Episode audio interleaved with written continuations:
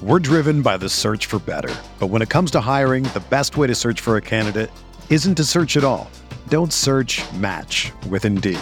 Indeed is your matching and hiring platform with over three hundred fifty million global monthly visitors, according to Indeed data, and a matching engine that helps you find quality candidates fast. Ditch the busy work. Use Indeed for scheduling, screening, and messaging so you can connect with candidates faster.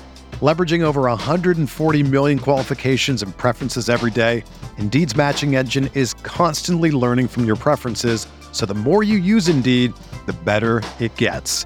Join more than three point five million businesses worldwide that use Indeed to hire great talent fast. And listeners of this show will get a seventy-five dollars sponsored job credit to get your jobs more visibility at Indeed.com slash Blue Wire.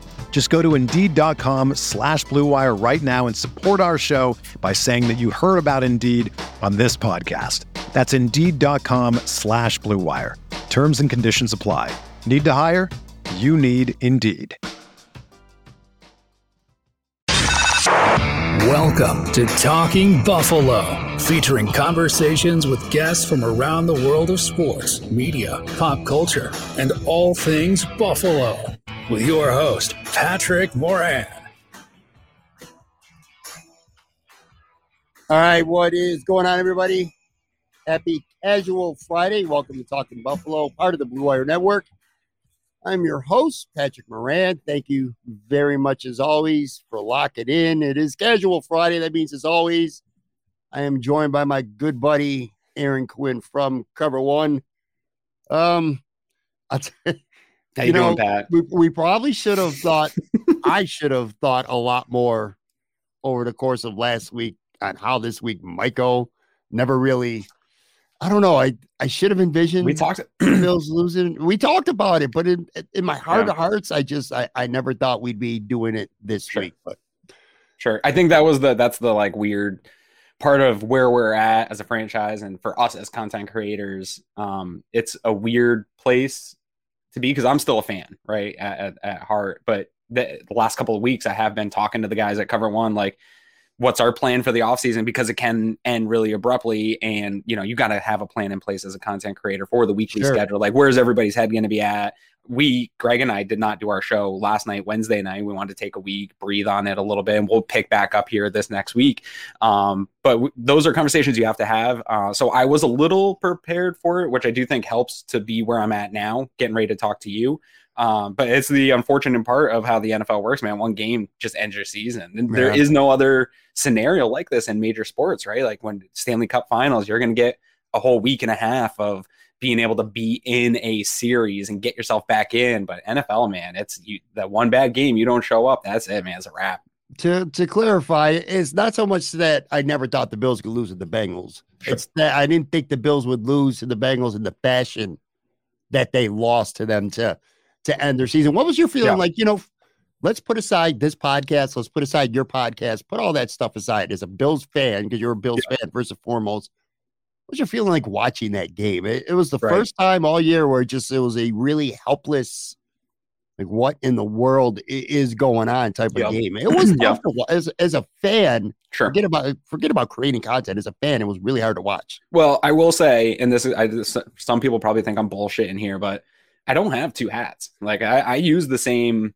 The way I watch as a fan and the way I give my takes on the post-game show, they don't change, right? Like, um, it, this is just how I am. I really, there's no shtick or anything in terms of that and covering the team. And so I was frustrated. There's no good feelings about getting your butt handed to you on your home, in your home stadium. You know, we heard a lot about, we got to get these playoff games at home. We got to get these playoff games at home. Well, you have one and then you get punched in the face.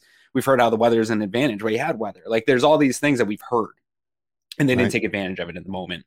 Now, it feels terrible. I said it on the post-game show. It's worse than thirteen seconds, in my opinion. Like, at thirteen seconds, I at least left that season feeling like, man, the only thing that can stop us is a coin flip, or the only thing that can stop us is somebody else matching a generational performance. Like, and I felt really good there, where getting beat in this manner, because everybody reacts to recency bias, that is a real thing. I'm guilty of it, too. We're stuck with that final taste in sure. our mouths. And that's going to be really hard. It's going to be a very difficult off season to move through the emotion of what we felt last, to really where the big picture is for this team and where we should feel about this team going forward. Because I think there's probably some people probably think I'm on the wrong side of this, on on the homer high end side of feeling good. But I think there's all the people that are way too far on the other side. The answer's probably in the middle, in the gray area, probably more to what Von Miller said of some of the tweaks and running it back kind of thing. Um, you know, sometimes Dave Portnoy could be a troll. I hate him. I think he's a scumbag. I, I I know how you feel about him, but I, I do want to pull up a tweet because I did. Sure. Broken clocks are right twice a day too. Yeah. Well, this sure. is one of those broken clock moments. Um, he tweeted this during after, right after the game or that night. I honestly can't imagine being a Bills fan right now. There is nothing worse than thinking it's your year and then getting pummeled like that. You blink and poof, it's over. Mm-hmm. Um, I mean, Patriots I, had some of those. Oh, sure, for sure. Yeah, right. But, like they I got mean, beat up in the playoffs a couple times. It, it on years really, they thought they were champs. Sure, absolutely, man. But we really did. I I, I did. I mm-hmm. thought this was the Bills' year. You, I, I know yeah. you did as well. Last year, and, I thought last year was too. Yeah. yeah um, I yes. will say, when we step back, Pat, mm-hmm. I did think this was the Bills' year. But like, I was annoyed with some of Brandon Beane's press conference, and we can get into some of that here on the show. Yeah, but we will.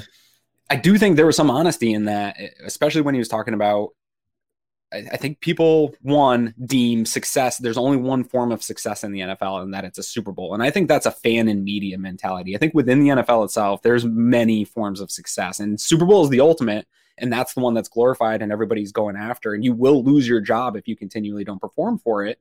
But the Bills, by historical measures, by if you compare them to pretty much teams across the board throughout the history of the N F L, right now, the spot that we are in as a fan base and our team is in is still a good, successful N F L franchise. And, and people are going to pile on me that that's some loser mentality because if you don't win the Super Bowl, that's not, I, I swear to God, that's a fan and media narrative. It's way overblown. The, there's a very slim margin between what we consider to be great coaches and great organizations of all time and where the Bills are at right now. And it really is just a couple games, a couple plays. Like, they're really close. I think overreacting to the results of the most recent game would be a mistake uh, in this case. I think there's concerns. I think you're probably going to bring up a bunch of valid concerns here today, but I, th- I think some, for me at least, my perspective has changed when I go look up. People clamor for Sean Payton. Let's get Sean Payton in here. He's won a Super Bowl. This was freaking almost twenty years ago that he won a Super Bowl, and he has not been successful since, and he had terrible playoff exits with a Hall of Fame quarterback and a stacked roster that was way over the salary cap, and he still couldn't perform and match that Super Bowl run. The cachet that comes with a, a Super Bowl early in somebody's career, I think, is overstated. John Harbaugh, Sean McDermott's been better than John Harbaugh over the last five years. He's been on par almost with Andy Reid. Andy Reid took six years with K C after thirteen years of not making or winning a Super Bowl. He went six years with K C, oh, and he went two and five and in the playoffs in his first six years. Like, how we deem success and the angst for a Super Bowl, I get, but we really, I think we still need to ride the course. There was a plan in place for this team. We we praise how meticulous they are. We praise all the things they've done for the past whatever months, but then we get these results and we want to throw everything away. We want to throw the baby out with the bathwater. And I just don't think that's the right way. I don't disagree with you. I'll say this though. And I, and I think this is part of the problem. Like fr- from week one through the playoff exit, their losses, you know, there were a lot of games where they, they, they almost beat themselves. I mean, talent won out at the end. They could have lost more than three games. They but could have also look, been a perfect, like there are a handful of plays and eight points away from. Absolutely. That's what I'm record. saying. You lose three games by eight points total. I mean, yeah. you go to the Miami game, half the team's out, and they're playing in ninety thousand degree weather. Minnesota, they yeah. blow a three score lead, and Josh Allen fumbles a snap or forget the three score lead. If he handles that snap, bam, game over. And, and then in the second half, they just completely shit the bed yeah. a- against the Jets. But yeah, to your point, you take away a couple plays and you're potentially sixteen and oh. I know that sounds crazy, but it's not really that mm-hmm. crazy. It's not. And injuries really, aren't an excuse because every team faces injuries, but this was more, this felt like a Chargers year. You know, the Chargers just always get dealt these massive blow mm-hmm. injuries. This for the Bills, and we haven't had that in three or four seasons. We we aren't used to that. And we lost all pros at multiple levels of the defense. Like, not a lot of teams can overcome that and still have everything right in front of them. Right. They still had a chance to beat that Cincinnati team and get exactly what they wanted. And a really good team came in and beat them. Like, that sucks. Um, but there's worse problems to have in the N F L right now. Injuries were a very big factor for the Bills during the regular season. There's no question about it, but you get to the playoffs and you can make a very fair case that the Bills were on the better side of the injury issues with both teams they played. I mean, look how decimated Miami was, including their quarterback two weeks ago.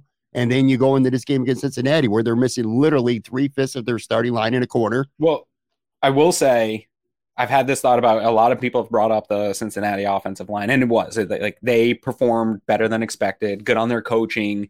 Uh, kind of shame on the Bills for not being able to take advantage of some of that. The Bills also were, again, in that game without Daquan Jones, who was just another sure, loss on, on piling on some of this. But also, I think um, when we compare the Bills unit, I think the Bills are also got a few backups along their offensive line. So I think, like, okay, Cincinnati was playing backups, but I think the Bills starters are backup level too. So like that, that I think was true, a kind man. of a draw. Like, I'm not trying to be a jerk to the offensive line, but I don't think they're good.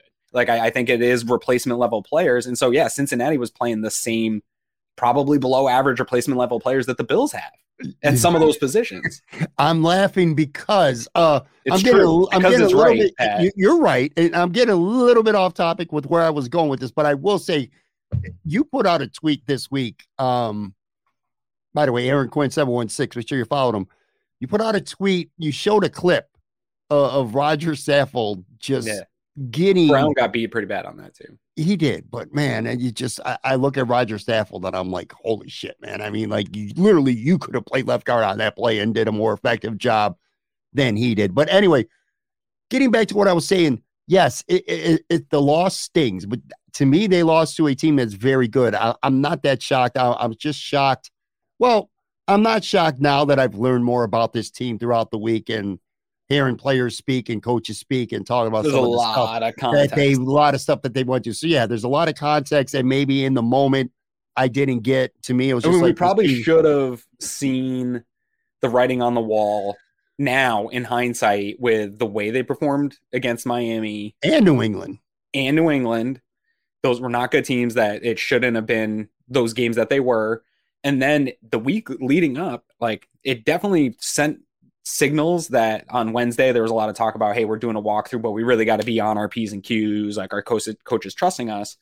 That felt like very conservative and like, guys are tired. We got to manage this roster. We got to limp through here and get as good as we can. And that just doesn't feel like what Brandon Beane was talking about is get going into the postseason trending in the right direction. And that includes energy. That includes how you're playing on the field and how you're performing. It seems like they just really ran out of gas after everything that happened with everything really. And then just pinnacled with everything that went on with DeMar. It seemed like they just kind of coasted on, hey, our Josh Allen and our talent is superior to these two teams we can play. But then when you go up against a team that is balanced, that is good, that is focused and has a legitimate shot at the Super Bowl also, I think it was just too much. I want to put this out there. I, I'm not speaking for Aaron, so if, if he feels differently, he's certainly entitled to. I'm saying that, in my opinion, in hindsight now, I think the Bills exercised, they emptied the tank against New England. That was a very emotional game. It was sure. literally just days after what happened at DeMar.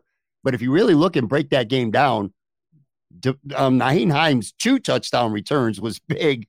Yeah. The Bills' defense that game did not look good. They gave up three touchdown drives of more than seventy-four yards or more that game at home against mm-hmm. New England, a game that they desperately wanted to win to get the number two seed so they get home field for at least two weeks.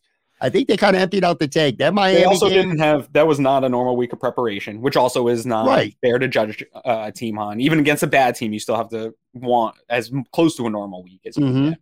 And then the following week, like I said, I mean, they kind of – Not kind of. They did skate by. They escaped Miami at home with the third string quarterback. That was a very, uh, it was an ugly game, but a surviving mm-hmm. advance in the playoffs. You know that. And mm-hmm. that's what they did. But you still and had glimpses of, even with the, the mistakes. Mm-hmm. This is the interesting thing about why I do think it was uh, burnout at the end here, because Bills made a ton of mistakes in that Miami game. And the talk all week was, man, if the Bills don't beat themselves and they don't turn the ball over, there's nobody we can't beat in the N F L. And they didn't. Against the Bengals, the problem wasn't turnovers. It wasn't Josh playing sloppy. I mean, I do think three and outs are turnovers, and you had a handful of those early in the game, uh, but it wasn't the sloppy play that we've seen allow teams to get into this game. Cincinnati just straight up beat every rep in the line of scrimmage. They had wins. Yes. Every rep, rep uh, with defensive backs. They were more physical. They had wins. um, it was just at all layers of the game. And when you watched it back, I think it was more, you hear what the players were saying, to your point about the exhaustion and just the, they could sense the feeling and the energy leading into it. And then when you watch the tape, it does show. It's, it's there. It's all over the tape. And I do think, especially on the defensive side of the ball, man, the lack of presence of Daquan Jones was so noticeable in Ed Oliver's play and what the defensive ends were doing, especially in all-pro Matt Milano's play and how Tremaine Edmonds was able to play in that game. And I think it was just the straw that broke the camel's back on the side of the defense. And then you had, you know, two, you had Cam Lewis and Jaquan Johnson out there for a period of time. Like this, it just got so into depth. It got so into exhaustion when you needed to be at your best and performing and, and peaking at the right time. And the Bills just didn't capture that. I would say this too. I want to be careful because absolutely. The, I, I agree. The Bills definitely ran out of gas and I really don't think you can dispute that. But at the same token, I mean, you hit on it. I want to make sure that Cincinnati gets a lot of credit too, because they're a very good, good team, team and they yeah. played a hell of a game too. I want to, um, you know, just a quick tweet from Mike Catalano in Rochester. I, I thought he summarized the game in like two hundred eighty characters perfectly. He said offense, you know, the O L, the offensive line was handled by Cincinnati, missed on big plays, defense pushed around by a backup offensive line, no pressure on Burrow, poor tackling, confusion in secondary, the coaching, Dorsey, no imagination, Frazier never adjusted, McDermott wasted timeouts, punted too often, team not ready. I mean, I mean, I think that's fair. And again, emotional, you know, drainage. I I definitely think they were suffering from that, and it's legit. But um, I think that's I think, fair. I, I I thought they were just dominated, man. I think it's also fair to Bean's point, and not a scapegoat or an excuse. I think to the my old fam- famous Mike Tyson quote, like everybody's got a plan till you get punched in the mouth, mm-hmm. right? And going down fourteen nothing very quick. And I do think Brandon Beane's right. Like I know I felt confidence when Cincy took that first drive and went, because I've seen it on tape a lot from Cincy, and I've seen on tape a lot from the Bills of giving up those first drives. But usually they they get a little bit of time to adjust and they clamp up a little bit. They they stop it to field goal drives or they get a couple stops. This time the Bills go three and out again, or they go out three and out two times uh, between possessions. And I don't think the defense ever really got a chance to settle into the game early on. And they that they got the lead, and then it's hard to play from two possessions down against a team like the Bengals that has balance and that is playing more physical and attacking your your uh, offensive line with different types of blitzes and getting you in bad positions. And so the Bills started to press. Like I think a lot of teams do this. Again, I think if we look back historically throughout other playoffs of really great teams that, you know, ought, should have advanced, you see games like this where they just get outmatched and they just get outmanned. And um I think there is a lot of context and nuance. There is a lot of blame too. I'm not, I think a lot of what Catalano said is true.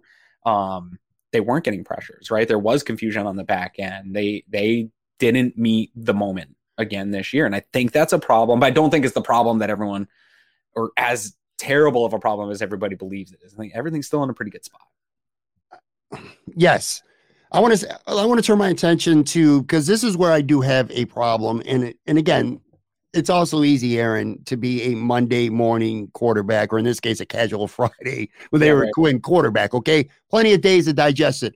But in fairness to me, I'm going to say this too. I had a problem with it at the moment. And I even talked about it before the game, given what happened, that your team is running on fumes. Okay. And pretty much the team admitted that afterwards. Maybe we didn't know that until we heard from players and coaches and stuff. Which maybe some of it's more uh, leaning into an excuse. I think people are feeling that way, that it seems like an excuse, but I think there's legitimate. If you're a human and you've experienced any of the type of stuff, you know that there's some truth to it, right? I do too. I, I believe it too. I do believe to some extent they were definitely running on fumes. I believe Matt Milano, the way he was in the locker room after the game. Yeah. But here's the thing, knowing that, okay, Mm-hmm. And and knowing, and this is where I turn my attention to Sean McDermott right now, where I have a couple problems with him.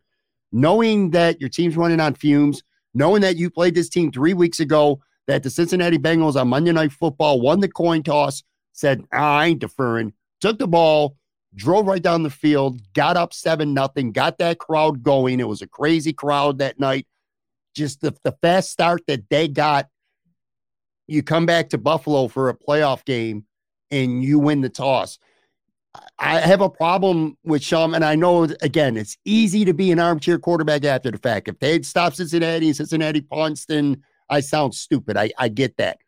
But to me, I thought the Bills made a mistake. mm-hmm. by deferring, considering that you're running on fumes. What better way to get yourself going and get your crowd going than to take the opening kickoff, go down the field, score first, and, and send a message to them that, hey, now you're in our house. And I, and again, I, I keep coming back to this point. It's easy to say that now in hindsight. For sure. But I felt, even at the time, I'm like, I remember that we, a couple weeks ago, how quick Cincinnati started. I also know how slow the Bills this season have started on defense. And then they usually, you know, tighten it up. I go back to the Bears game, lots of games where they just looked really bad on defense on the first or two drives, and then they would tighten up the grips. Right. I thought the Bills should have taken the ball, try to score first. You get down there, you get up three nothing, seven nothing. Crowd is completely, I mean, they were in it for the opening kickoff for the defense, so I can't say like the crowd sure. wasn't in it. But you get up early. Maybe they get your team going. Maybe get a little more confidence, and maybe that raises the energy level. But instead, they win the toss. They kick it. Cincinnati does exactly what they did three weeks ago against the Bills. And now you're like, you know, here we go, man. This team's really good, and they just shoved the ball down our throat. Do you right. feel? To, to, do you think what I'm saying makes sense, or is it just purely me just being able to talk in hindsight now? Uh, I think you did preface that. Like, there is a lot of hindsight baked into that because, again, Uh, if we take that approach where they get the the ball, uh, touchdown is the best scenario, and I do. And think I know that you're a, and I know you're a double dip at the end of the half. Well, yeah, and so t- touchdown is the best scenario, right? Open the game, get a touchdown. I think there's a lot of data that points to teams that score touchdowns first, especially in playoff games, are going to probably win the game. Um, the other the coin flip to that is the the worst case scenario to that is that you. Uh, you take the ball and you go three and out, which is what the Bills did when they did get the ball, mm-hmm. and you give it back to Cincinnati, and then they go score. Because then to this point, now you don't get the ball at half. You don't have an opportunity at the end of half to double dip. I actually think playing those results negates the fact that I believe this game was lost after I think Bengals went up seventeen nothing because the uh, if I'm remembering correctly, it was they scored on the first two drives and the Bills held them to a field goal on the third drive, was it? Something like that. It was right around there. I believe it was seventeen yeah, nothing, and, and the Bills got the ball back. It was finally a, a stop by the defense. The Bills get the ball, ball back with, I think, right around two minutes, which the, this year they've been very good in the final two minutes of halves of just going down and getting points.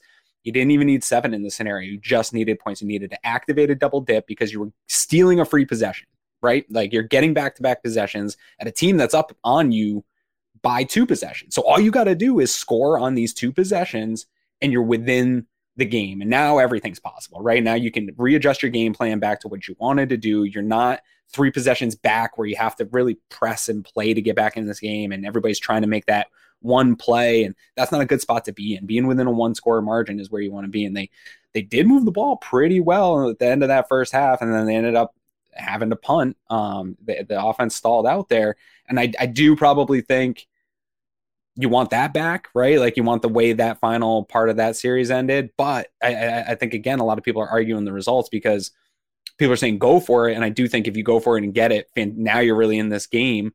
But the other scenario is they did punt and they pinned the Cincinnati offense. And the Cincinnati offense still almost got into field goal range with like thirty seconds left. So the idea that you would have gone down, what, three, four possessions at that point going into half and getting the ball, that would have been A, a even worse case scenario. So I know a lot of people are upset with a lot of Sean McDermott's decision making in this game. And again, I think there's a lot of blame to go around, but I think it's more, I just tweeted this out to, um, we could talk about probably one of the upcoming changes that's uh, right before we went live here. I think some of the changes are going to be more bottom up than top down, because I, I think it is refining some of the stuff here. I don't think, you know, the timeouts you can question, the punts that Sean McDermott did in this game, while you want him to be more aggressive when you're down, they still were coin flips. By every measure of data, they were a coin flip. And the res- the the worst case scenario result buries you just as much as successfully completing it gets you back in the game. I don't um I don't agree with the punts. Uh, more on that in a second. You were well, you're almost right. They, they weren't down seventeen nothing, but they were down they were down fourteen nothing right away. It was it was touchdown, three and out, touchdown, three and out. Right. Then Minnesota got the ball. And the Bills only made two stops, which, by the way, I remember tweeting us at halftime, and this is pretty kind of sad, but Matt Milano obviously played great. Besides that, Dane Jackson was the only guy in the Bills' defense in the whole first half who even remotely made a play. That was but a great anyway, play, pass breakup by him. Yeah, it was. Yeah, Dane, Dane Jackson had a pretty strong game, I thought. Yeah. But anyway, yeah. So the Bills go up, or Josh Allen scores on a one-yard run. It's fourteen seven. That was the only time in the game where it's like, all right, man, let's go, let's go, let's go. Yeah. yeah. But then Cincinnati takes the ball, and they go then right they, back down the field, and right. they ended up with a field goal only because, That's again, right. Milano kind of jarred the ball just ever so slightly from Chase. So yes, the touchdown, the review touchdown that came back. Yeah. Right. That right. was your opportunity, right? You get a slice right. of momentum. Here we go. And they, it, there was a couple times in that first half and then started the third quarter where they had like a little window to make something happen, and they just could not get that to happen. Even Milano had a sack. That was like the one time they stopped Cincinnati on third mm-hmm. down the whole first half. This is where I don't agree, because I thought it was pretty obvious that the Bills, forget about emotion or any of that stuff, just physically on the field, they were not stopping Cincinnati. It was just look, and it was looking easy. And I felt like, like that fourth and ten, I I get it. Fourth and ten is not an easy play to convert. I understand that, but you're down seven two. I'm not advocating. Right, you're down seventeen seven. You're you can't stop them, and and everyone in the crowd and everyone watching T V knows that you're not going to beat the Bengals. You're not going to hold them at three points in the second half and pull this out twenty-four twenty. You got to score. And although the Ravens and, did. Right. Fourth and ten. I mean, teams have. That's the other thing about this is that all the data leading up to it was the Bengals haven't put together a complete game, but then they did, right? Yeah, they did. It's fourth and ten from the forty-one-yard line with forty seconds left. I, I just I, I can't buy the punt. And it goes back to just what it, what it feels like, and then maybe somebody could show me some metrics and stats and prove me wrong, and if you do, I'll tip my hat to you. But it just feels like every year the Bills during the regular season, I think maybe they go for this. It's just like this team seems a lot more aggressive during the regular season, and then it gets to the playoffs, and more specifically these last three years when they lose games, and Sean McDermott just gets in ultra-conservative mode. And I thought that not going forward on fourth and ten, I feel like if it was the Bengals and the Bills were up seventeen seven and the Bengals were at the forty-one-yard line fourth and ten, I feel like Zach Taylor goes for it. I don't have a problem with them putting on fourth and two in the second half. But again, half, though, this is like to the deferring. Like I don't, I don't think it's an ultra conservative move to punt in this scenario. I think it's a fifty-fifty coin toss. It, um, the Ben Baldwin bot that does out the fourth down decisions, mm-hmm. I think called it basically fifty-fifty.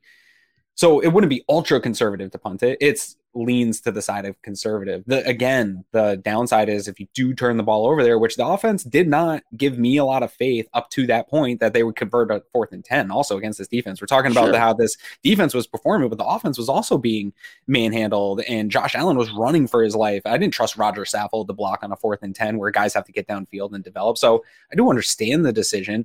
Um, again, I would think we're playing the results, but if we're playing the results, if you turn the ball over on downs there and you give Joe Burrow on that offense that is dominating you a chance to put up seven with like forty seconds left in the half, that's it. That's a wrap. Your game's over. You're going, you have to play a whole nother half of football without even having a shot. Let's say though, let's just say it's fifty-fifty that the Bills convert that. Even if it's forty sixty, you're, you're down ten, you're playing a team that is just moving the ball up and down the field on you.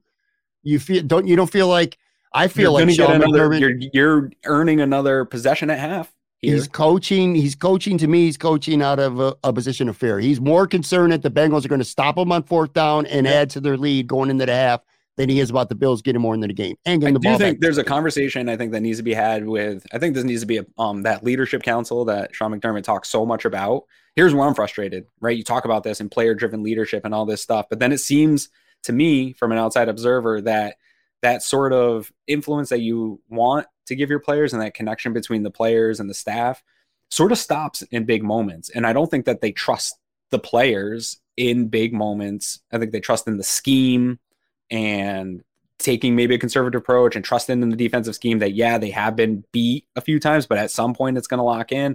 I think they don't trust the players as much as they do the coaching and the scheme. And I think at some point we need to have more of that player-driven influence be part of the offense, like Dorsey.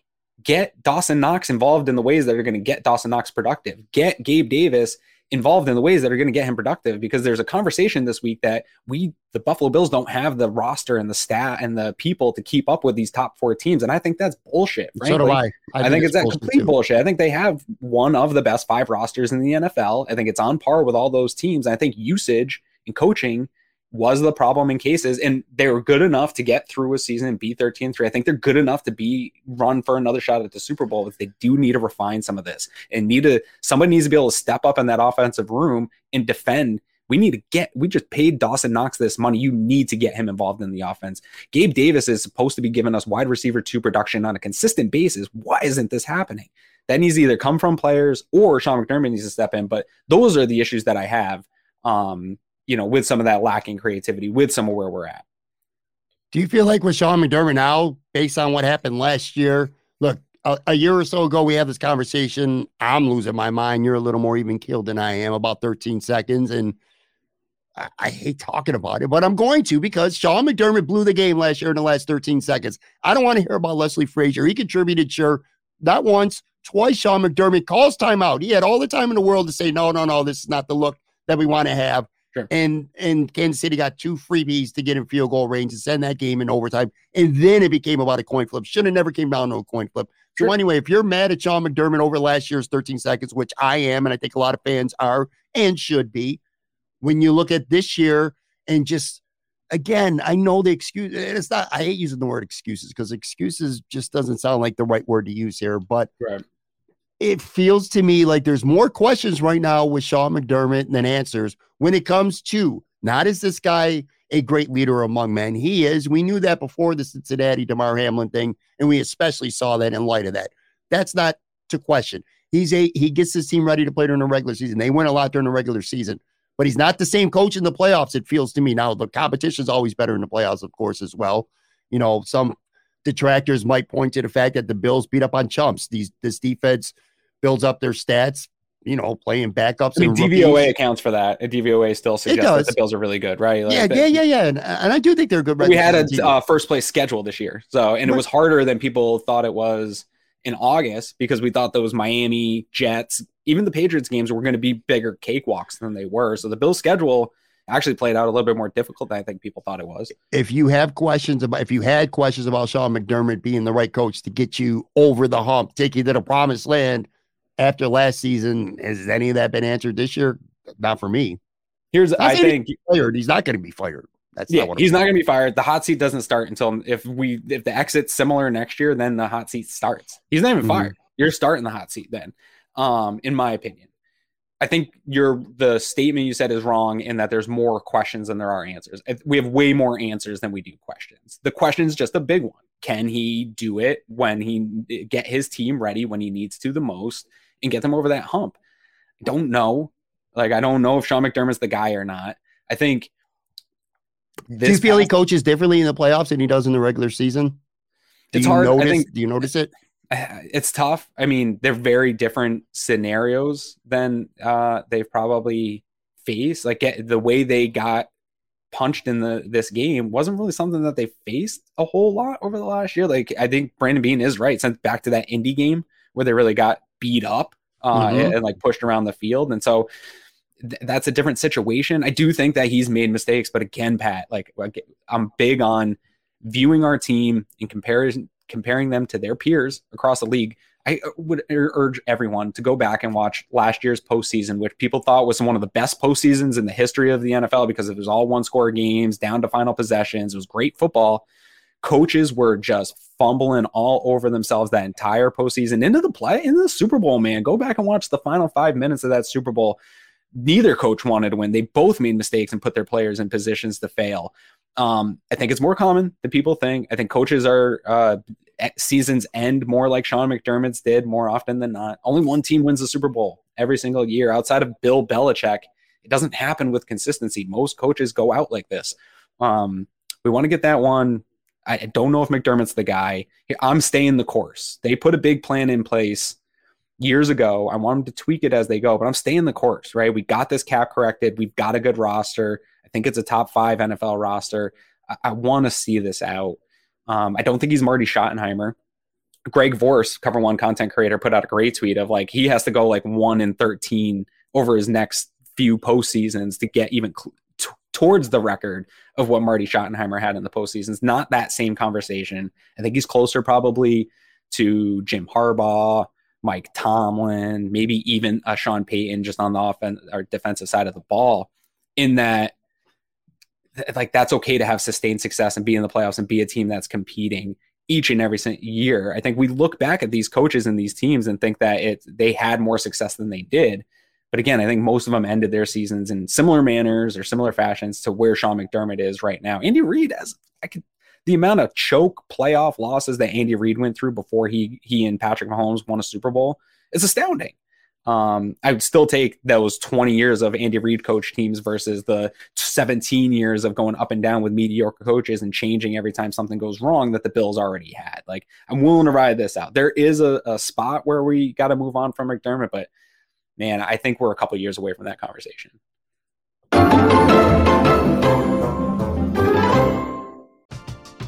We're driven by the search for better, but when it comes to hiring, the best way to search for a candidate isn't to search at all. Don't search, match with Indeed. Indeed is your matching and hiring platform with over three hundred fifty million global monthly visitors, according to Indeed data, and a matching engine that helps you find quality candidates fast. Ditch the busy work. Use Indeed for scheduling, screening, and messaging so you can connect with candidates faster. Leveraging over one hundred forty million qualifications and preferences every day, Indeed's matching engine is constantly learning from your preferences. So the more you use Indeed, the better it gets. Join more than three point five million businesses worldwide that use Indeed to hire great talent fast. And listeners of this show will get a seventy-five dollars sponsored job credit to get your jobs more visibility at Indeed.com slash Blue Wire. Just go to Indeed.com slash Blue Wire right now and support our show by saying that you heard about Indeed on this podcast. That's Indeed.com slash Blue Wire. Terms and conditions apply. Need to hire? You need Indeed. Whether you're a world-class athlete or a podcaster like me, we all understand the importance of mental and physical well-being and proper recovery for top-notch performance. That's why I'm excited that Unified Healing is sponsoring podcasts on the Blue Wire Network. Unified Healing is a new and super innovative global network of wellness centers powered by Energy Enhancement System, or E E System. If you haven't heard of the E E System yet, then you'll want to listen up. This technology promotes wellness, deep relaxation, purification, and rejuvenation. Wherever you are across the globe, access to a center is easy and affordable. Interested in experiencing the E E System technology for yourself? Go to unifiedhealing.com slash bluewire to learn more and find a center near you. That's unified, U N I F Y D, healing.com slash bluewire. No material or testimonials on the Unified Healing website are intended to be viewed as medical advice or a substitute for professional medical advice, diagnosis, or treatment. Always seek the advice of your physician or other qualified healthcare provider with any questions you may have regarding a medical condition or treatment and before undertaking a new healthcare regimen, including E E System. Sports fans who like to wager, which is pretty much everyone these days, I'm here to tell you about Odds Trader, the number one site for all your game day bets. If you're looking for a one-stop space on these interwebs to compare odds live up to the minute, look no further than Odds Trader. Why is Odds Trader so valuable to you? Well, for starters, it's the perfect place to compare betting odds and lines from all the major sports books. Why does it matter? Well, it matters because if you're liking a team, you want to throw down some cash on them. You're getting your choice of what's getting you the best odds, the best lines. It's a chance to find the highest payouts if you're betting the underdogs or profiting the most if you're going to go with the favorites. Odds Trader also allows you to compare all the different sign-up codes and promos from the sportsbooks to get the best deal out there for you. If that's not enough, the Odds Trader app gives you the player stats, key game stats, injury reports, projected game day weather, which could be a huge thing to know in certain situations. Odds Trader also has a bet tracker so that you can keep records of all your games that you have wagers on and all your betting activity. Simply put, Odds Trader gives you quite literally everything you need to make the most informed bets humanly possible. If you're into betting on sports games, any sport, by the way, make sure you go to oddstrader.com slash blue wire. Again, that's oddstrader.com slash blue wire. Odds Trader, the number one site for all your game day bets.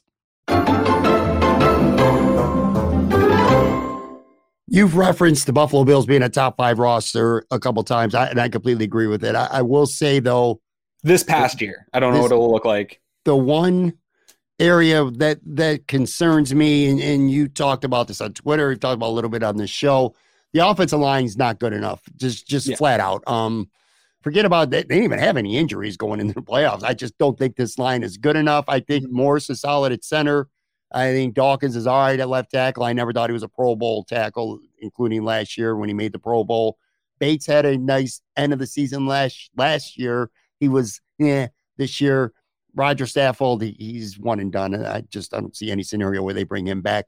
Spencer Brown, I'm going to talk about him more specifically in a second because Brandon Beane made it a point to talk about him during his press conference, um, his season ender this week. But I'll tell you, on the other side of the ball, and yes, Daquan Jones, absolutely good point you made. Huge, huge loss.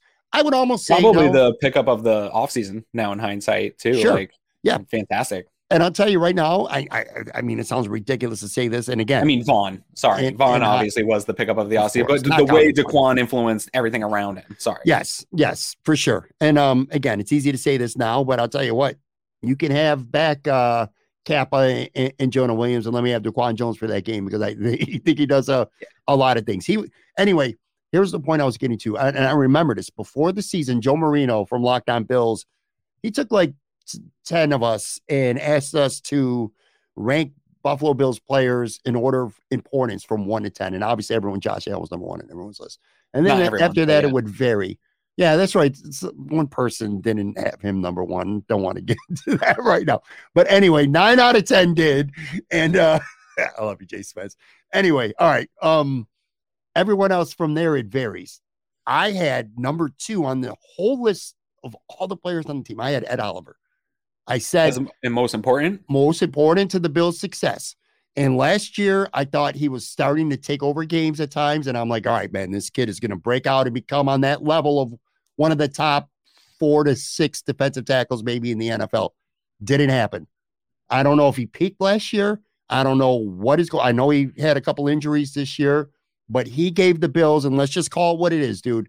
He gave the Bills zero in the playoffs. Zero. He gave the Bills zero against the Bengals. Yeah, I think he had a half a tackle. It's just unex- and I know stats can be so overrated for a defensive tackle. Doesn't always tell the story. Daquan Jones is a perfect example of that. Ed Oliver's got to do more than what he did. He was not good enough for the Bills down the stretch. He was terrible for the Bills. It, maybe the Miami game he did okay against the run, but he got no pressure on Skylar Thompson. He had the biggest gift sack, actually, I've ever seen in my life. Literally unblocked, and, and then he got a sack last week. But he was garbage against the Bengals. I'm telling you right now, if, if there's fifty, fifty-three guys on this roster, the guy that I'm probably most angry at as a player is Ed Oliver right now. I thought he gave him nothing. Anyway, my point was this. You're right. Top five in the N F L roster, yes, but they're not good enough in the trenches, especially the offensive line and more specifically on the defensive line, Ed Oliver. That's my take yeah. anyway. I think you're too harsh on Ed Oliver in his season. Again, I think um, – when we reflect on it, the injury was significant. That was what, like three weeks early in the season. I think that stymied some of the production. Uh, the way he plays, that that type of leverage and ankle, like you'll see him in on film, take on a double team, plant his knee into the ground, and like push up. Like the, the way that he plays, I think that ankle injury bugged him for a little while, which probably looked worse for production for him. But even watching through that Bengals game, man, I saw a number of times where he was generating pressure. And here's the problem. I said it all week leading up to that game. If your pressure isn't resulting in sacks with Joe Burrow, it's almost a liability, right? Because he's, he plays so well under pressure and he's able to manipulate pockets. And in those scenarios, this is the Jerry Hughes conversation that we had for years, where Jerry Hughes was getting pressures and winning those matchups, and he was performing well individually. But I think the defensive line just, again, I came back to more disappointing of A J Epinesa, Boogie Basham. Not so much Shaq Lawson, because he wasn't brought back to live up to his pick uh, yeah. status, but some of these guys that you needed somebody to develop, and, and these were the moments. End of this season was the time for somebody to step into the role that they were drafted to be in, and nobody did that. I think Ed's played really well with Daquan. I think he's very disruptive, and I think if you had this defensive line again, you can't make the excuse of health because every team faces it. But if you're lining up, I feel way, how much better do you feel about Von Miller, Daquan Jones, Ed Oliver, and Groot versus Ed Oliver with Groot without a premier edge rusher? And he's just kind of a regular, good, solid, contain, use my length guy with some below average rotational defensive linemen and a um, one-armed Jordan Phillips. And Tim Settle, I think, was another one that towards the end of the season here, um ran out of gas, because I thought he played really well and would be a big part of this playoff push, but he was pretty silent and getting pushed around for his size. But Ed, I think, still gave it his all. I still think I love Ed as a player. Um, maybe the contract isn't as high as I thought it was going to be last year, the way he was looking, but that might be a benefit to the Bills. I, I'm I'm still in on Ed Oliver. Still think he's a good havoc wrecking uh defensive tackle. We got to remember that the The way we saw this defense last is a bad taste in our mouths. But again, every metric, D V O A, how they stood up to other teams, uh, they were the highest run stuffing team in the N F L. That's a defensive line statistic. um, Matt Milano making an all pro and Ed Oliver getting people to, fi- or not Ed Oliver, Tremaine Edmonds finally getting people to say, hey, yeah, let's pay this guy, is a direct reflection of when your defensive line was healthy, how it impacted how it, everyone else was able to play, right? So again, I'm not ready to throw the baby out with the bathwater because we saw a poor performance. I don't, my big concern is what's Von Miller look like next year? We just saw Trey White. Fans were real impatient with Trey White not coming back right when his injury happened, or coming back a year from when the injury happened. I think people are anticipating that Von will be earlier than that just because of the way he's talked. But I think that we probably have to anticipate not getting Von Miller back until a full year. We know the Bills are conservative with this stuff. We know they're not going to let player pressure push him onto the field. What's the Bills' defensive line look like for twelve weeks of a first place schedule next year with this same excuse sort of built in where, okay, well, we still don't have a premier pass rusher to go with Groot, to go with this defensive line. And that's my big concern heading into next year. It's not Ed Oliver not living up to where he's supposed to be. It's, I want to get this unit together the way it's supposed to be. Yes, I still think Ed Oliver is supposed to be at this point a star player. But you take T J Watt off the um, Pittsburgh Steelers defensive line here throughout this year, right? And you saw a huge decrease in what they were able to do. And they still have good defensive tackles. They still had good players, but they operate at a different level when you remove a piece from it. Well, let me ask you this. So he's get, we all know he's got his fifth year option already. He's, I think he's guaranteed like ten point seven. It's somewhere between ten point three. It's lo- less than Wilkins or uh, Quentin Williams, I think. He, do you like think the Bills, like I would have said a year ago that he's going to get that fifth year option and priority one or two, if not Edmonds, priority two would be let's get Ed Oliver locked up long-term. I'd be stunned right now if he gets an extension this offseason. I don't know how the staff feels on him. Um, I'm sure they want some of the growth that fans have been clamoring for. I think part of the also the issue here with Ed Oliver is the Aaron Donald comp that has just kind of followed him around his career as an undersized guy that was supposed to perform like Aaron Donald. And I think that's crazy unfair. I think Aaron Donald might be one of the best defensive players I've ever seen in my whole life. Uh, and so comps do hurt. I don't think he's ever going to be that, but I do think he adds a level of disruption from the interior that you don't have. And so I don't know if there, maybe he's not a long-term extension type of guy, but you really, I don't trust right now, Eric Washington to draft and develop the next Ed Oliver when I think Ed Oliver has the talent to be a disruptive player on the interior. That's fair. Okay. Now, all right. That's fair. You could say that you don't trust the Bills. You don't, maybe you don't trust Brandon Beane, who does not have a, a, a great success track record when it comes right now to taking defensive linemen early in this draft. Maybe you don't trust him to start over and take a defensive tackle. That's fair. I, I'm going to move on because we only got a limited amount sure. of time. Yeah, yeah. And I can probably argue with you with about we got all off season, for, Pat. For an hour. And we do have an all off season. I just think he was better last year than he was this sure. year. So um, let's just move on from that. Brandon yeah. Beane had a press conference. Um, anything stand out for you, you know, from it? I mean, he went typical am- amount of time. Um, I, I said earlier, I kind of hinted at it. He talked about at length kind of Spencer Brown and fans. I think he called you guys um, scouts or, or what do you call it? Content was he talking creator. About us? I think he was talking about Cover One. I think he was talking about you, Greg, and Eric personally and no yeah. one else. But but anyway, he referenced the fact that he was injured this offseason. He did not have an offseason program. It's only in his second year. Right, um, he right. was not healthy and that he thought mm-hmm. he played better in the second half. But he, he noticed, um, and he obviously has seen it and, and heard it. Fans very down on him. So he went out of his way to talk up Um, Spencer Brown, although he did say he would bring in competition, but I, I kind of got the gist that I think Spencer Brown's still your right tackle going forward. Said he'd love to have Hoyer back, but sure. I just I don't think that's going to happen. In fact, I don't think there's any way that happens. And then I don't know, kind of what I took away from it was just mainly you could almost expect the status quo. What mm-hmm. what what were your takeaways from from Brandon Beane?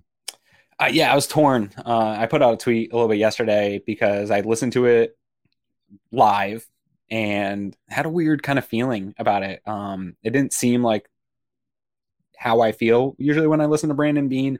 So right. I listened to it back again yesterday morning over coffee. And I think he made a lot of good points that got missed on fans in terms of perspective, right? Like I do think Brandon Beane and Sean McDermott have a good perspective of where the plan is and what they see internally and, and how the N F L works and their comparison to the rest of the league. I think they are on par. I think they also see their flaws.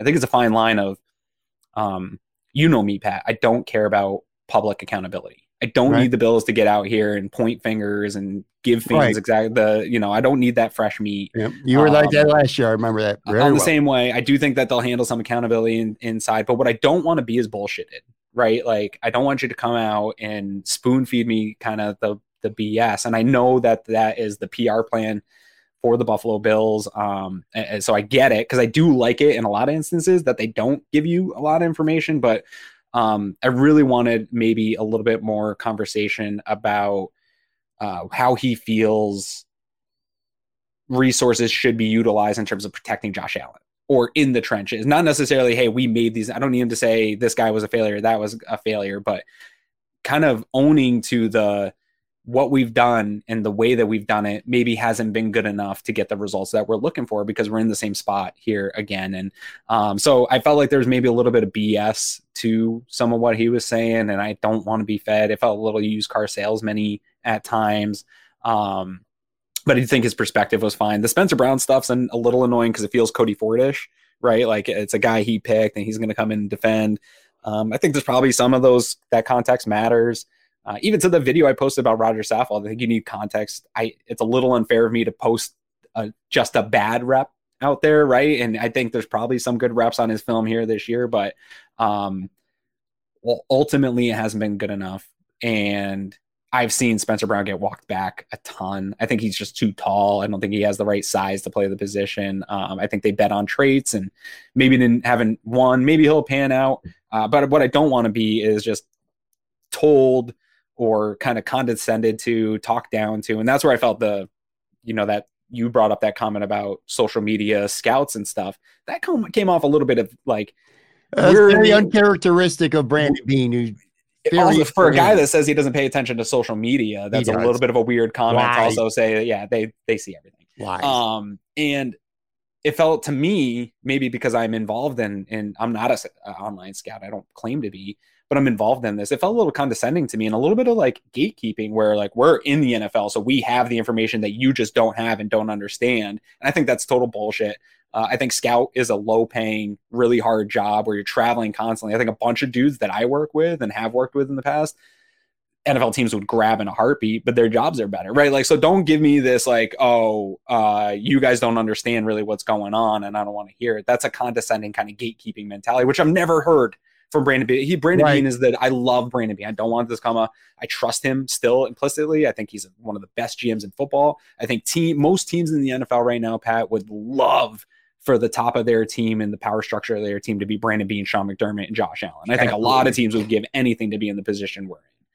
I was just a little, this is how I felt about this press conference in the moment. It was like, don't B S me and don't condescend me. It was weird. I'll tell you, man, there's not a lot of coaches and G Ms that I actually enjoy listening to, and Brandon Beane is actually one of them. And I agree with you too, by the way. It's like, um, and this doesn't happen often, not in the Buffalo media, at least not on the football side. It happens a lot on the hockey side, quite mm-hmm. frankly. But big times mainstream media, that would be the equivalent of them saying, you know what, you're a podcaster, you're a blogger, don't don't waste my time. You know what I'm talking about? Right. It was kind of big time, and Brandon Beane sort of did that a little bit with the like, uh, yeah, we're pros, uh, we see these guys right, every day. Like, right. Okay. Now, and I will say this too, I thought it was a little unfair. I, I mean, I watched the whole thing, you did too. Like, the national media kind of took one quote that he said and they misrepresented it about totally. Jamar Chase. Like, he was dissing the Bengals, saying but, they He was basically saying, we don't want to have to get to a point where we're a bad team for sure, a few picking, years. We're in a position to draft a guy in the top five. That's what he was saying. And, uh, my beef with that comment, I'm glad you brought that comment up, Pat, because that was another spot where I did have beef with, but not what the beef on Twitter was. People were like, oh, he's insulting the Bengals. He wasn't insulting the Bengals at all. Shut up. Yeah. People are so sensitive about that type of stuff. That wasn't what he was doing.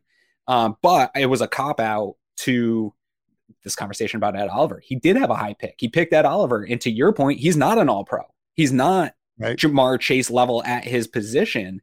And so to me, it felt a little bit of a cop out, and he was copping out on Gabe Davis a little bit. And the fact that Gabe Davis hasn't produced to the level of a T Higgins, saying like, oh, we, we don't have these types of weapons because we had to pay a Stephon Diggs. Well, kind of bullshit, because I think you have the weapons, and the people internally have not put them in a position to give you the type of production that these other teams are getting out of their weapons. And so have that conversation. I don't need you to roast Ken Dorsey, but don't, that it felt that one felt again like a bit of a cop out, used car salesman-y. Like, well, you know, well, you know what, that tr- that pick that you traded, again, playing hindsight, that pick that you traded for Stephon Diggs, who now you're complaining a little bit in the media about that contract that you got to pay out to him.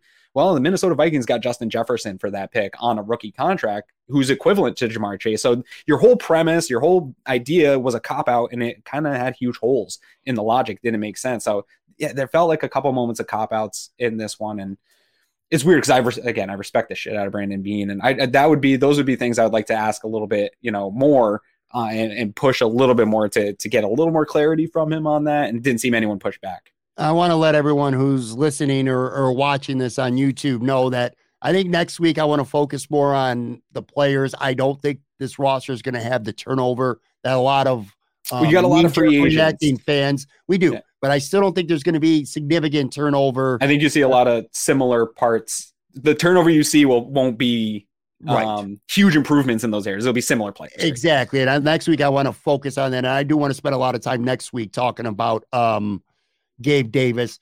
I'll tell you though, the angriest of fans are calling for Sean McDermott's head. Let's not waste a second of anyone's time. That shit ain't happening.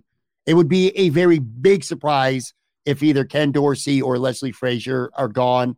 Never say never though. And again, we are taping this Thursday. Now we're into uh like late morning Thursday. Jim Salgado, the safeties coach, it was announced literally a minute or so before we started yeah. taping this show, got fired. Um, I don't know. Maybe, maybe my maybe my statement was wrong when it comes to Dorsey or, or Frazier. Do you think it's just going to be a couple, or maybe even just one low-level coach who gets um ultimately gets the axe because of their performance on Sunday, or do you think maybe this might lead to more? Yeah. So I tweeted out right as we were going live here. I think this one was a little weird to me with Salgado because he was praised. Ton I didn't know they had a safeties coach, by the way. I'm going to be honest. Well, um, it used to be uh Babich. Right, was the um, safeties coach, and then I think he moved into the linebacker role. I'm trying to remember all the movement they had, but and then Butler became the D B coach, but Salgado was your nickel coach a couple years ago when Taron Johnson came into the league, and this was, I think, the first where they had a specialized nickel coach. I don't, I don't think teams are really doing that in the N F L, and he was praised a ton for the development of Taron Johnson into this nickel role, which really.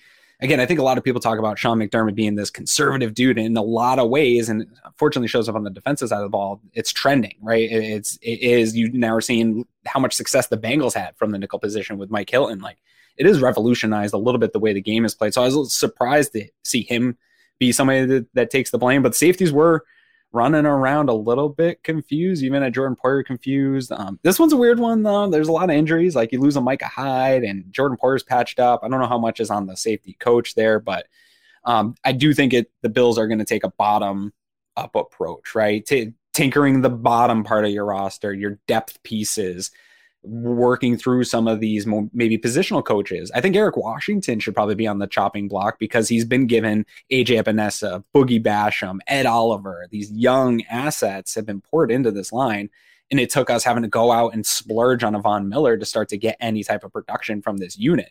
Um, I think Root's good. I don't know that Eric Washington made him good or not, right? Like, we don't know that he's able to develop these guys. I think he's one. Um, I don't think Cromer's there yet, even though the offensive line seemingly can't develop guys. I think you got to give him a little time, and he's got the resume to be there. I think Chad Hall is still probably good. I, I don't think you see a ton of movement, but you'll see some tweaking here along the bottom of this roster and these coaches. Well, and we'll spend some time next week talking about tweaking. And, by, and I would say, too, by this time next week, if coaches are let go, that it'll probably happen by next week. So we'll have a more. Yeah, I think here through the next couple of days, this is happening. I think Brandon Beane and Haley, uh, his wife tweeted out about like they're leaving, like they're packing up and getting ready to leave Buffalo for the winter. So I think business is almost done here at the end of this week. Um, yeah. One, one other thing too, and then I want to get to our fill in the blank, our fun little segment that we're ending these shows with. Um, a lot of people, a lot of Bills fans specifically, big mad at Bengals players and fans mm-hmm. over, you know, their reactions and how they, you know, calling them sore winners, whatever. Now, I want to, and this isn't really a question for you. It's kind of more or less just a statement. Eli Apple over the top with what he tweeted, you know, the DeMar Hamlin symbol and stuff like that. And he apologized after. That sounded like an agent sent him a tweet and said, you better get this shit out right now. But anyway, that aside, players talking shit, fans talking shit. I have zero point zero problem with it because I'm going to tell you right now, Aaron, if this would have been the other way around and the Bills went to Cincinnati and smacked them around in the playoffs. If you don't think for two seconds that Jordan Phillips and Shaq Lawson would have been, you know, cutaway shots of them on the sideline talking shit, Stephon Diggs talking shit, it's what players do. I got no problem with the rest of the Bengals and what they said and how they acted and their fans talking shit, because I, I'm sorry, and I'm not picking on Bills Mafia here, because all fan bases are the same to some extent. I remember early in the year when the Bills didn't punt. No, you you guys punt? Can't imagine, can't relate. You know what I'm saying? Fans sure. talk shit. The Bills, if you don't think Bills fans would have been talking shit to Cincinnati had they smacked them around, you're freaking crazy, because they would have, just like our players. It's part of the game, it's part of the sport, so get over it. You sure. you don't want it to happen, play, but have your team play better. Uh, Eli yeah. Apple aside. Eli Apple aside. For sure. I this uh there's a conversation that's always going on in the Cover One D M group where uh there's a few of our guys that really engage with fan bases from other teams, and I just don't ever see it. I really don't. I see people tweet about like, oh, this fan base.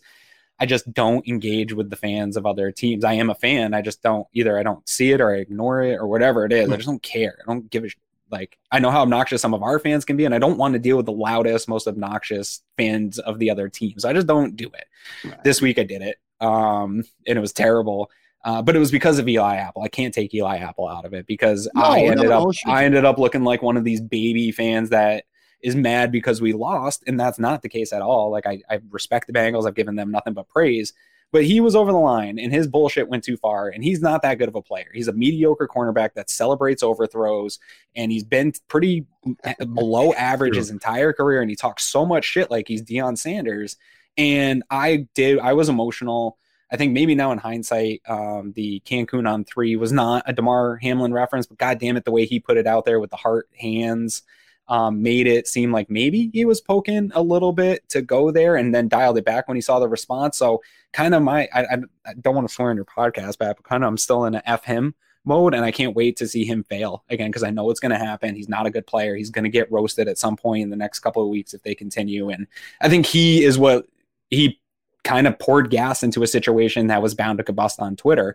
Um, I think if you removed him from this situation, it would just been the normal level of yeah. uh, K C fans are annoying because they win and they talk shit. I don't mind shit talking. And here Bills fans need to learn, if you're going to interact on Twitter right now, I don't, I think K C and Cincinnati can talk all the shit they want, Pat. Bills fans, we can talk shit to the bank, to the uh, uh, Jets, Dolphins, Patriots. Patriots. We can talk all those. They all need to shut the me and sit down. I don't want to hear anything from any A F C East teams, but the, those other teams at the top, we need to wait till we uh, overcome that hump before we get back in shit talking. Eli Apple's comments made me go from being all in, I wanted the Bengals to beat the Chiefs, to kind of having no horse in the race. I really don't give a shit about either of those teams. Yeah, go N F C. They can, they can both suck it, but yeah, man. Yeah, let's go Eagles. The rest of the players, though, I'm telling you, man, don't tell me Shaq Lawson would have been like, oh, better go get your refund, because they were talking about, you know, buying tickets for Atlanta for the yeah, next. Yeah, everyone's week. Petty for sure. It is, and, and it would include Bills fans and, and Bills players as well. So let's just call it what it is. All right, anyway, let's um end the show with, uh, we started this last week. Each week I'm going to ask you three questions, basically a fill in the blank. Might be sports, pop culture, your life, things like that. It's an opportunity, like I said, for fans to just get to know a little bit more on the personal side about us. So here's the first yeah. one. My favorite subject back in high school was blank. Skipping class and hanging out in the hallway. Dude, I was Were you not a shitty good. student? Dude, I was not good at high school. I was I was a uh, barely scrape by. I did graduate, but it wasn't pretty. It took a lot of work. Um, I just didn't give a shit. Like, I like girls and playing basketball, and that was it. Um, so not a lot of subjects. I guess one thing I did have, I don't know if you ever experienced this, uh, because I wasn't a good student, we had a vocational school mm-hmm. in my uh, area where multiple high schools would go, and I took a marketing class there, and there was a, a marketing group called DECA, um, and I became part of that, and it actually, I think it is what saved me and allowed me to graduate, because I couldn't do those things that I would like to do if I didn't keep my other grades up, um, and so, but it was really cool. I traveled around the country a bunch. I competed in like marketing competitions, and I've those skills have sort of translated uh, in life later here. Um, I didn't end up going to college for it or anything, but it was fun, and I think it kept me graduating high school. So marketing uh, was, uh, but not a lot of kids got that opportunity to have a marketing as a subject. I um I wasn't a good student academically, but I liked going to high school. Like yeah. I liked the socializing aspect. Oh, I, I liked loved yeah, that. girls, just being in school. It was school fun. Dances. Um, I was not a good student either. I, I guess I would say probably American history, because it was one of the very I few did. subjects in, in school that actually I would have any interest in. All right. Uh, not counting your birth name, the name you wish your parents would have given you at birth is, and I'm going to tell you before you answer that, whatever name you pick is going to be your your uh, name on the display here for uh, on the YouTube side for next week's show. I don't I, honestly like this was a. I've never thought of my name. Like maybe that's weird that I never like. What would I, why did my parents name me this or that? I I like my name. I think it flows well. It, it balances well. So I like where I'm at. But um, I always tease that when I had a kid and my wife was like, "You're you're an absolute idiot. That is not happening." That I would name him Apollo. um and so I, I'm picking Apollo Apollo Quinn. Apollo Quinn. I like it. It Apollo feels like Apollo Quinn. Creed. I love the Apollo Creed character. As much as I hate the Rocky movies, I love Apollo. That is fucking hilarious that you said that. More more on that in just literally a minute. But anyway, Apollo Quinn. All right. Um, there's no reason for this. It's not even as a cool name. For whatever reason, I've always liked the name Trevor.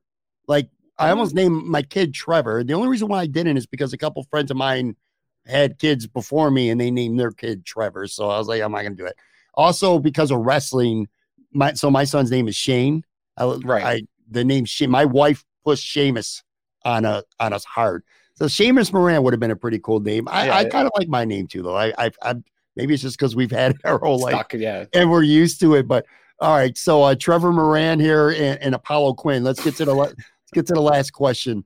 Um, an actor, not question, a statement. An actor that seems absolutely born to play the role they did would be blank. I'm going to total cop out here, Pat. I'm going against the rules. I'm taking the entire cast of Harry Potter. Did you ever read those books? I the Harry read Potter them, books? In the movies. Uh, Like very few times I feel like in my mind does a book translate to film and what I think people look like and what the characters are going to be. And goddamn, dude, like the way I got here was Severus Snape. Um, I think that that character was like perfectly cast by how I read him in the book. But then I started thinking like, well, so was Harry and so was Hermione and like all the, and the Fred and, and all the Weasleys. Like that whole movie was perfect. Whoever, I know Joe's a big casting guy, whoever casted that, kudos to them. So I'm copping out all of Harry Potter.